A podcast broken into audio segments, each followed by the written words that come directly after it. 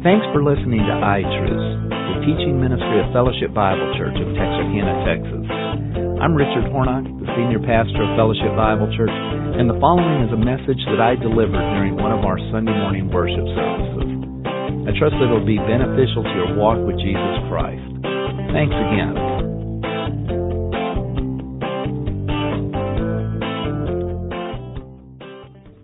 You know, I haven't heard the expression uh, in a while, but when I uh, was younger, I used to hear about uh, the light bulb coming on. Um, you know, that was a light bulb moment. It was kind of that indication that it just finally dawned on someone. The expression you hear now is, uh, you know, that's a come to Jesus moment. You heard that? Who's heard that expression? Okay, most of us here have heard it. You know, I was kind of wondering what is in the world is a come to Jesus moment? And so I did what uh, you're supposed to do. I Googled it. And uh, here is what a come to Jesus moment is. According to Merriam Webster, it's a moment of sudden realization, comprehension, or recognition that often precipitates a major change. Did you get that? It's a moment of sudden realization or comprehension or recognition that often precipitates a major change. Well, you know what? If there was ever a come to Jesus moment in all the Bible, it's the event that we're going to look at today. Now, where are we in Matthew's telling of Jesus' story? Jesus has been presenting himself as the king, and the kingdom is imminent. Repent, the kingdom of heaven is at hand.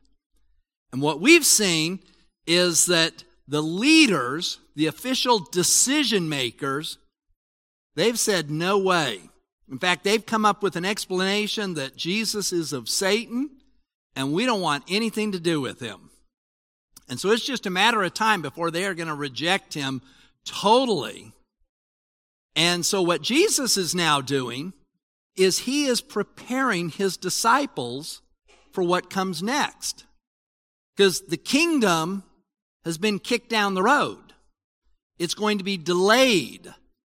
He's actually going to die on the cross, be re- buried, raised, go back to heaven, and someday he will come back to inaugurate the kingdom. And there's going to be something else. And the disciples were going to become the apostles and they were going, and Jesus is now in that season where he is preparing the disciples to be the leaders of that next season. Well, we now come to Matthew 16. So if you got a Bible, I really want to encourage you to open it up, or if you're using your phone, you can uh, find it on your phone. If you want to use the version that I use, I'm using the New American Standard. Uh, go to Matthew chapter 16, and we're going to be at verse 13. Jesus and his disciples are now in a place called Caesarea Philippi. It's way up north. In fact, it's as far away from Jerusalem as you could possibly get and still be in the land, still be in the country. It's up there at the, what they call the headwaters of the Jordan River. Way above the Sea of Galilee. The, the, the headwaters of the Jordan River, it kind of collects, it flows in to the Sea of Galilee, and then it flows out of the Sea of Galilee all the way down and then flows into the Dead Sea. This is way, way up north. So Jesus has now taken his, his, his band of men as far away from Jerusalem as he possibly could get. The crowds aren't there. They're by themselves, and no doubt he's been talking to them about some really important stuff. And, and you kind of get the, the picture. It's not a big group by now. I mean, it was probably more than just the 12, but not that many more. And they're gathered around and they're having a discussion. Maybe you could picture there's a campfire going on. It's kind of one of those times when when people just get a little bit more real, a little bit more serious, a little bit more authentic. And look what happens, okay? Verse 13. Now, when Jesus came into the district of Caesarea Philippi, he began asking his disciples, saying, Who do people say that the Son of Man is? Son of Man referring to himself. And they said, Well, some people say you're John the Baptist. John the Baptist had been this famous preacher that announced who Jesus was, and he'd gotten executed. Uh, remember, we saw that a couple weeks ago. John the Baptist, he's dead. But people say, hey, he's John the Baptist. Come back to life. Or maybe you're Elijah. Others are saying you're Jeremiah. Or, or, or others are just saying you're one of the prophet. And then look at verse 15. They'd been discussing who the crowds think Jesus is. And then Jesus turns it and he says, But who do you say that I am? See verse 15, verse, see the word you, but who do you? That word is plural. If Jesus had been from Texas, he would have said, But who do y'all say that I am? It wasn't that he was just looking at Peter or James or John or Matthew or Philip or Thomas or Bartholomew or Judas Iscariot. He just looked at them as a group and he said, Who do you say that I am? Now let's just stop right here. You know what? Jesus just asked the absolute most important question that could ever be asked in any era. Because here's the deal it is what a person does with Jesus Christ that matters for all eternity. Eight billion people alive today. You know what the major question in every one of their lives is? Who's Jesus Christ? Some of them never even heard of Jesus Christ. And you say, well, how does that work? It works but that's a sermon for another day. But here's the deal what you do, what you think, how you respond to Jesus Christ is the most important question. The most important question is not who's going to be the next president. Most important question is not are they going to take care of inflation before it's time for me to retire? Are they going to take care of, you know, this, this gender stuff before my kids have to grow up and figure out how all that works, or my grandkids. Now, the most important question is what do you think about Jesus Christ? Who is Jesus Christ? And Jesus had just had this little discussion with, with his guys, and they said, Well, some people think you're Jeremiah. Some people think you're Elijah. Some people think you're John the Baptist. Some people just think you're, you're one of the prophets. And Jesus said, Great. Who do you say that I am? And the question that you need to ask and answer, that I need to ask and answer, is who is Jesus Christ? I mean, it was C.S. Lewis, I think, that, that put it down. I mean, there's really only three answers. He's either a liar, or he's a lunatic, or he's Lord. Liar, lunatic, or Lord. He's either lying through his teeth, and he's the greatest con artist that ever lived, or he had to be one of those possessed person that had this incredible personality that dreamt up all this stuff, and he's a lunatic. He's just nuts. Or he is Lord. And by implication, if he's Lord, he is the Savior. So look at, look at, look at what happens.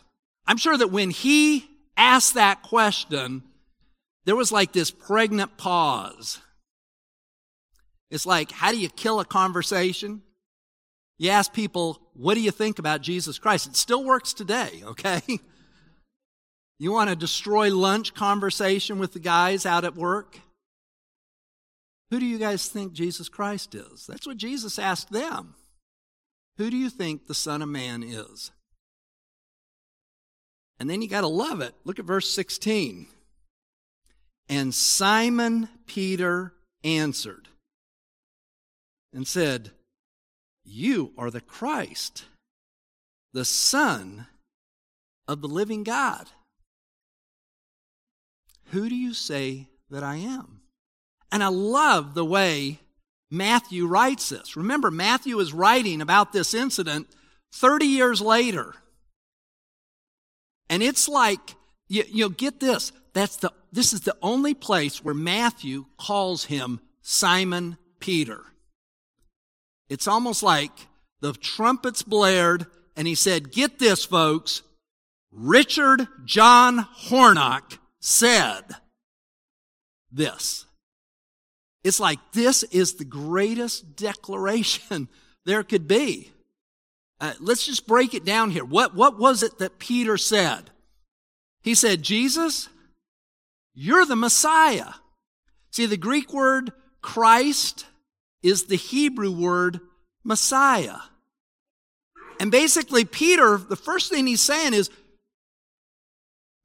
You're it. You're the one that God spoke of back in Genesis 3 when he said, Someone's going to come along and crush the head of Satan.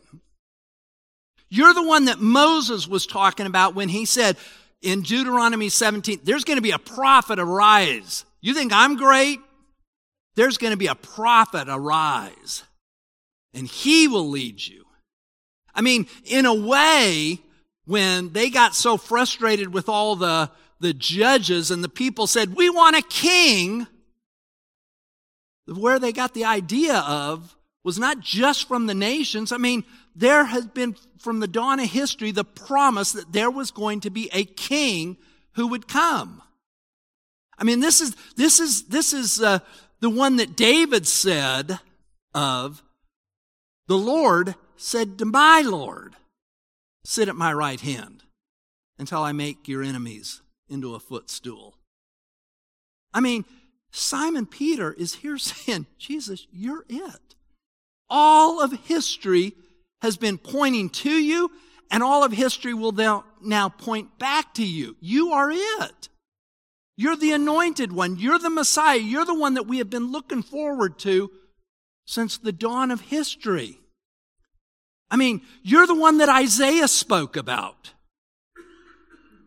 When he talked about that, that, that great shepherd. You're the one that Isaiah spoke about when he talked about that suffering servant who was going to bear our sins. That's what Peter was saying. You're the Messiah.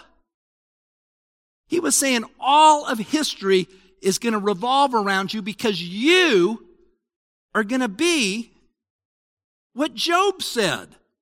I mean, Job, 2,000 years before Jesus, said, I know that my Redeemer lives and that he will stand upon the earth in the latter days. Job 19, 25. He, he's saying, You're it. You're, you're going to be the one that solves this sin problem we have. I mean, Peter was saying, Jesus is the center of it all. He is the answer to the most important question that life could pose. And then he follows it up and he says, You are the Son of the living God. You know, we've got to put our heads back into Hebrew culture. Because when you talked about someone being a son, you basically were saying he's the same thing. You know, if, if, if you talked about me and said, well, he's the son of John Hornock. Of course, now I'm mostly known as the father of Jonathan Hornock. But you know what I'm saying here is, is you'd say, oh, there's a difference. He ain't his dad. He certainly isn't his son. But the truth of the matter is, in Hebrew culture, to say someone was the son of, they're the same. They are equal. That's why when, G- when, when Jesus was claiming to be the Son of God in John 5, the Pharisees, who understood very well what he was saying, picked up rocks to try to kill him. Because the guy had just said, I'm God. So when Peter says here, I am, you are Jesus, the Son of God, he's saying, You're God. So not only are you the center of all of history, not only are you the solution to sin, not only are you the one that everything is going to revolve around because in you, everything holds together. You're God. You're God. And Peter was here saying that out loud for the first time. I'm pretty sure it wasn't the first time he thought about it, but it was the first time that he had been put into a situation where he had to actually say it out loud. Peter was saying, You're the Messiah. You're God. And, and everyone else is like, Yeah. Yeah. You know, it's interesting. Uh, uh, in Vicky's and my relationship, there's there's uh, three dates that are really special to us. Okay, two two four four six six. Two two four four six six. February second, we went to church and uh, met each other at church. I didn't know it, but Vicky's mom, I'd met her the week before. I liked the church. And I went back to church the next Sunday, February 2nd, and uh, met this lady with this thick Russian accent. The only thing I can remember about her is she had a daughter at Baylor. And so I said, Hey, is your daughter from Baylor here? And she said, Well, yeah, as a matter of fact, she is. And so I met Vicky. We sat together in Sunday school. Another good reason to come to those 9:30 ministries. You never know who you're going to sit next to. And uh, you know, we we got to know each other. 4 4, April 4th, our first date. You say, what happened so long? Why did it take so long? Well, my first and only mistake. You know, I should have done it on February 4th, but 4 4. We met each other on February 2nd.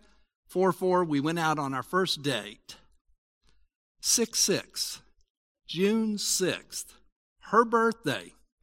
Also happens to be three of our grandchildren's birthday. You know what happened on June 6th? by intention, she asked me to marry her. No. no, you know what happened on June 6th? I told her I loved her and I declared my intention that I was going to marry her, that I wanted to marry her.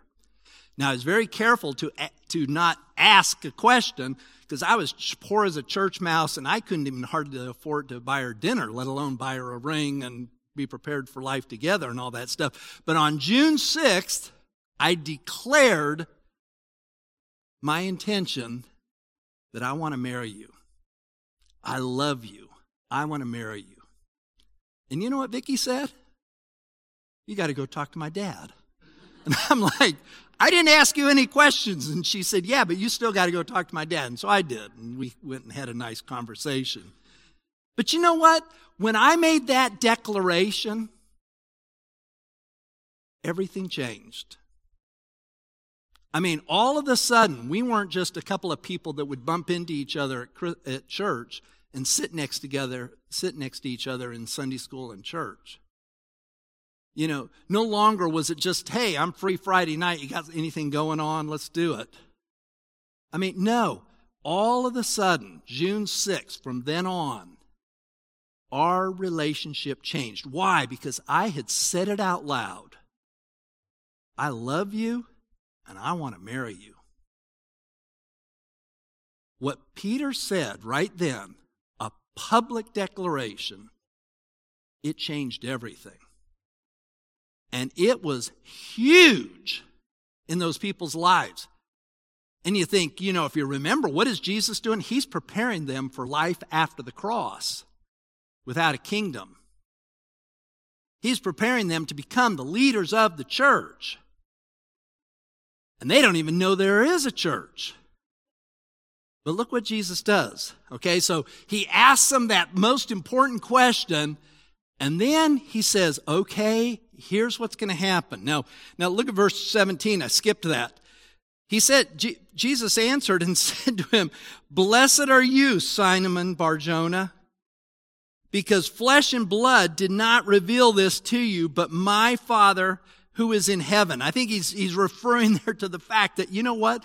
These, these spiritual truths, these theological truths, we are so totally depraved, we would never re- recognize them. We would never come to realize them if it were not for the Holy Spirit inside of us.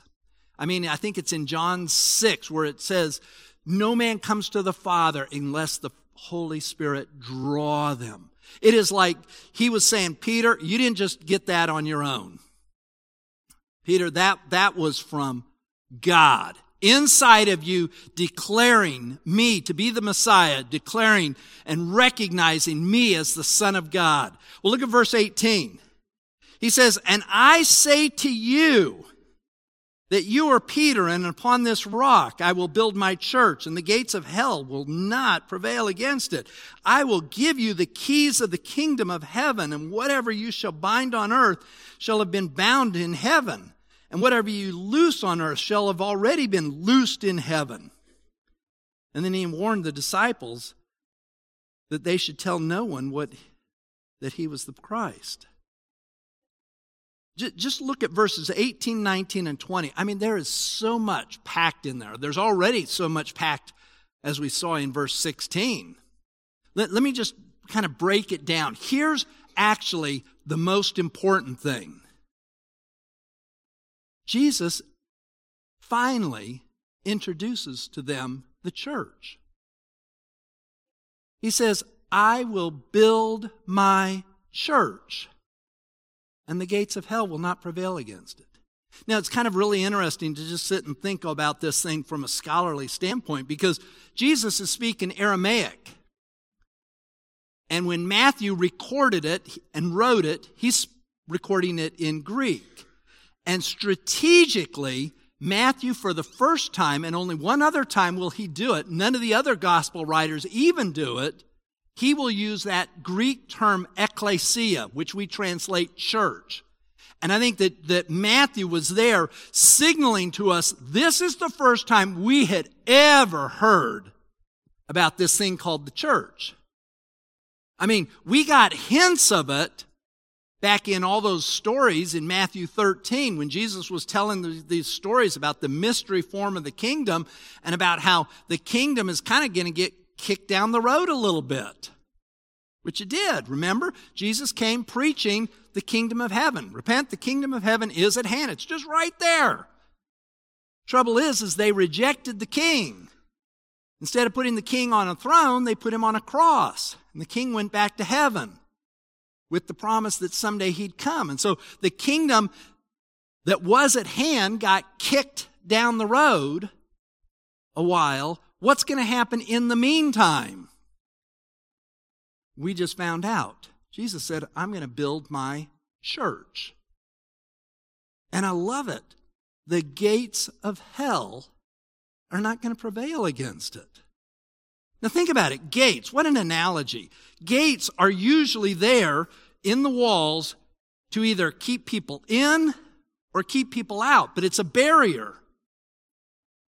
And what Jesus is saying is the gates of hell will not prevail. In other words, something on the outside is going to go snatch it in, go snatch from within and pull them out. And I think it's a great, consistent analogy of the fact that, that we're all sinners and we are all on the highway to hell. We're born sinners, just like we saw last week. We, our heart is deceitful, it's desperately wicked. Who can know it? We are born on our way to hell. And God, who is rich in mercy, came and snatched us out of that.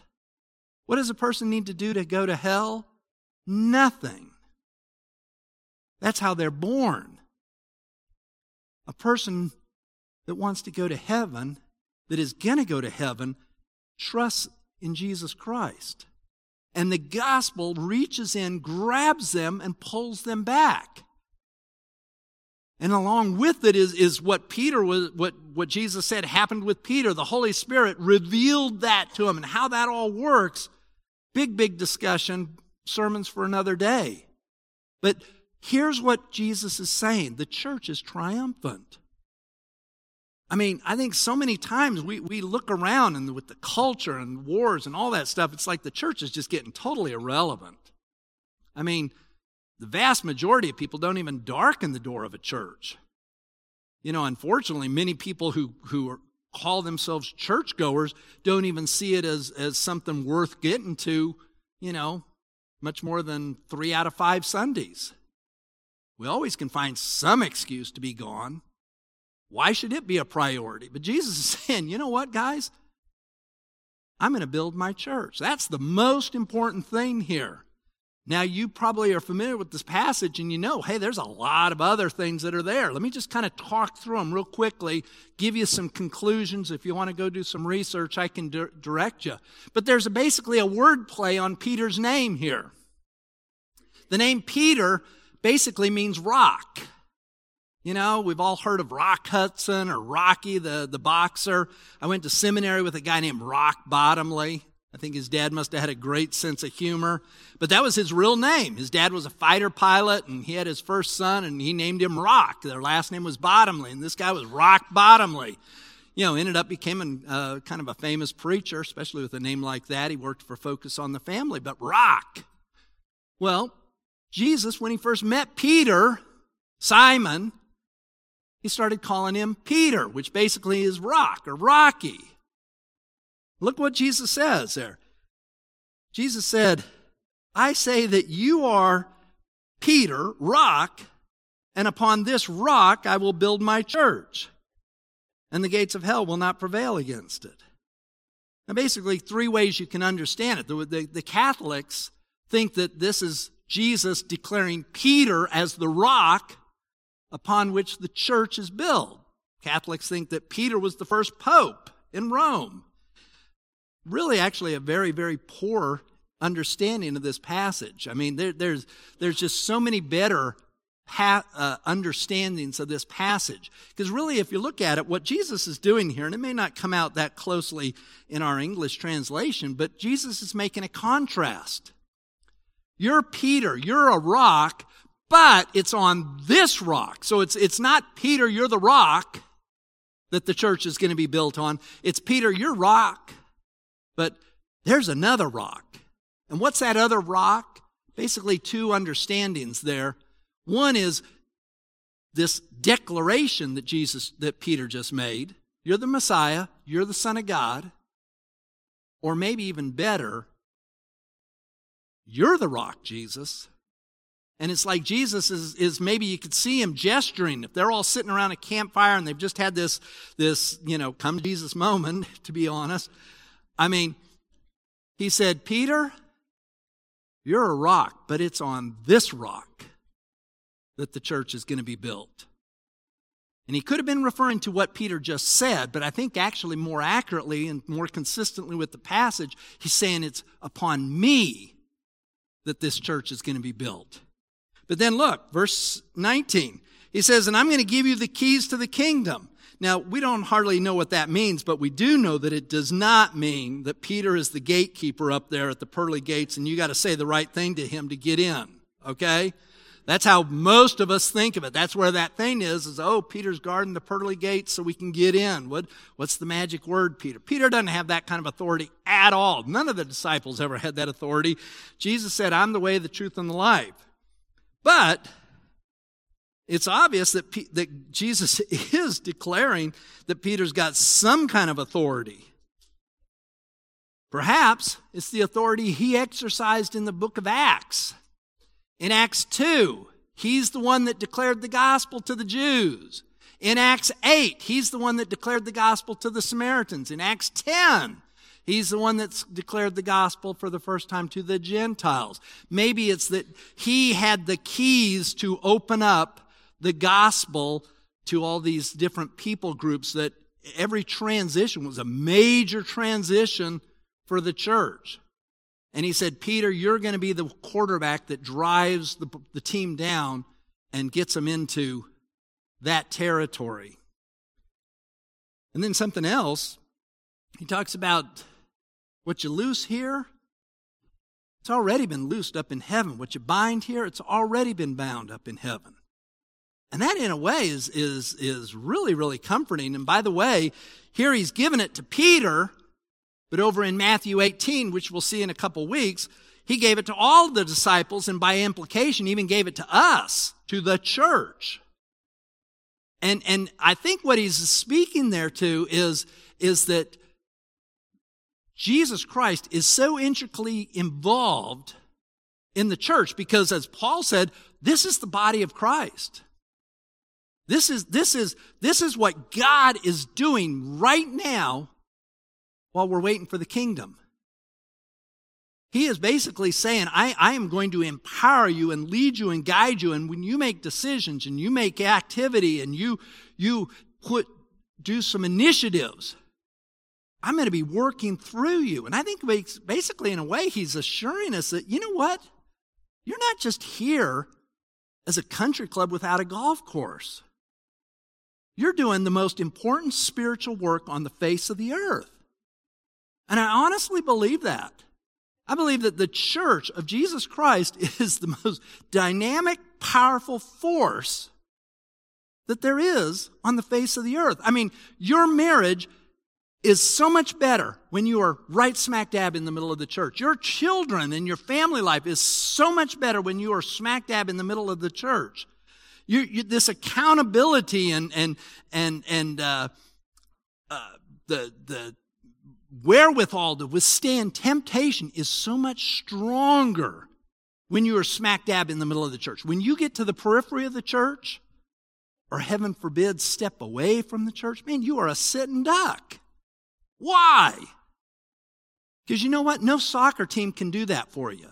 No business club can do that for you. No, no social entity can do that for you. No physical extended family can do that for you. You know what? Only the church of Jesus Christ can provide you with that kind of protection. It is the most undervalued asset on the face of the earth, but it is the most dynamic thing. It is the conduit through which God is working right now. The kingdom's been kicked down the road. What's God doing now? He's working through the church. So let me, let me just kind of wrap this up and pull it all together here some. I always like to ask the question, so what? Well, the first so what's all have to do with what I was just talking about. He is talking here about the church being the center of God's work. This church universal, but also as it is manifested in church local. It is the church that is the center of God's work and, and your walk with Jesus Christ is really and truly going to be directly related to your relationship to the church. You, you just can't get along without it, to be real honest. You, you can fool yourself and think you're getting along well without it, but you're really not. You're very vulnerable. And, and, and should you not stumble, it is only by God's grace because you're out on a tightrope. I mean, it is the church through which Jesus Christ is working. Right now, Christ, Jesus said, Of one thing, I will build it. I will build the church. That's what Jesus is doing right now. It is the body of Christ. The church is triumphant. So the logical thing, as I say many, many times, is run to the absolute center of this church. Run to the center of the community of Christ and be part of it. That's what Jesus is saying here in response to this great declaration that Peter just made. Are you there? Is that your attitude? Is that the respect you show towards the church of Jesus Christ? Is that the value you place on it? I mean, if anything, the thing that is, is, is just putting us in such a vulnerable position these days is our cavalier attitude about the community of Christ. We can take it or leave it. It's like, hey, you know, it's like a fresh movie. I'm going to go catch it at 10:45 Sunday morning, then catch a little lunch and rest of the day I'm the rest of the week I'm good. Not so. Jesus calls us to, to, to come in to that gathering and be part of this body of Christ that is ministering to, to, to one another and, and is, is this platform upon which the gospel is disseminated. Remember uh, 1 Timothy 3, I think it's verse 15? Paul is writing to Timothy to tell him how to be a good pastor. And after three chapters and 15, 14 verses, in, fi- in verse 15, he finally says, I'm writing to you so that you will know how to function in the church of Christ, which is the pillar and foundation of the truth. It's like this thing that holds up the truth. I mean, your individual voice is great, but it is the corporate message of the church that Jesus Christ can really use. And boy, if he has gutted anything today, it is the message of the church. I mean, because we, we can't even figure out, you know, who should be married and who shouldn't be married, who should be a guy and who should be a girl, and, you know, what do we do with this person and that person? And when someone says, you know, hey, I'm taking it or leaving it, and I'm leaving it right now, we're like, oh, sorry. You know, I guess there's nothing I can do about it. I mean, that hardly sounds like the aggressiveness that we storm the gates of hell going after people. I mean, the church is where it is at. And, and, and I think if there's anything that all of us need to walk away from this passage saying, it's God, I need to be working where you're working. And where Jesus Christ is working right now is through the church, through the community of Christ mixing it up with other believers and becoming this force that takes Texarkana for the gospel of Christ. It is the most undervalued, underutilized asset on the face of the earth, and yet it is so dynamic. No wonder Satan is so opposed to it. One more so what? And I'm making kind of a hard transition here. But you know what? I find it very fascinating that this kind of became the hinge of the whole book of Matthew. Because there's just something about that public declaration that Peter made. I mean, who knows? Maybe for weeks, months. He's been thinking about it. And I'm sure he wasn't alone. The other people were thinking about it. But all of a sudden, he said it out loud. You know, I'd been thinking about it for weeks, maybe in a month or two. I love that woman. I want to marry that woman. But you know what? When I said it out loud, it changed everything. When's the last time you've said to someone, you know what? I believe Jesus Christ is the center of it all. I think he's God. He's not a lunatic. He's certainly not a liar. He is my Lord. When have you said that? I mean, we, we steer away from those opportunities to declare that we're Christ followers, we're Jesus people. And, and what a shame. Because it's like if we don't speak it out, it's like it just erodes. Not just out there, it erodes even in our heart. I mean, I have no problem telling people that I love her and that I'm committed to her. Do I have trouble telling people that I love Jesus Christ and I'm committed to Him because He died for me to save me? There is something about that public declaration. You know, we're going to close our service by observing the Lord's table. And you know what we're really doing when we observe the Lord's table? We are declaring his death until he comes. That's what Paul said we were doing. 1 Corinthians 11. We're declaring his death and all that it means. And here's what I want you to do I want you in these next couple moments to use this time as a time to, to declare to yourself and to this community that you understand and know and believe what this stuff represents his body that was crucified for you, his blood that washed away. That's what the bread represents. The bread represents his body, which is broken for us.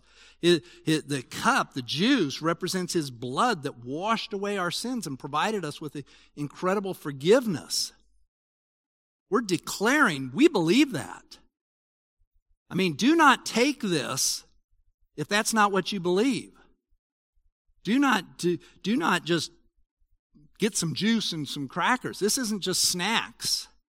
This is us declaring you're the Messiah. You're the Son of God. And then while you're, you're, you're doing that and thinking and pondering, I want you to ask God to give you opportunity this week to declare it. I mean, maybe to that person in the cubicle next to you, maybe that person on the other side of the street, maybe that, that antagonistic person that you've never even wanted to tell them that you go to church, let alone you're a Jesus freak. I mean, truth of the matter is, I think God wants to give us opportunity to declare out loud what he gave Peter the opportunity to do. So I'm going to ask the guys to come and uh, they'll distribute the, the cup and the bread. And let's think about all that as they're doing so.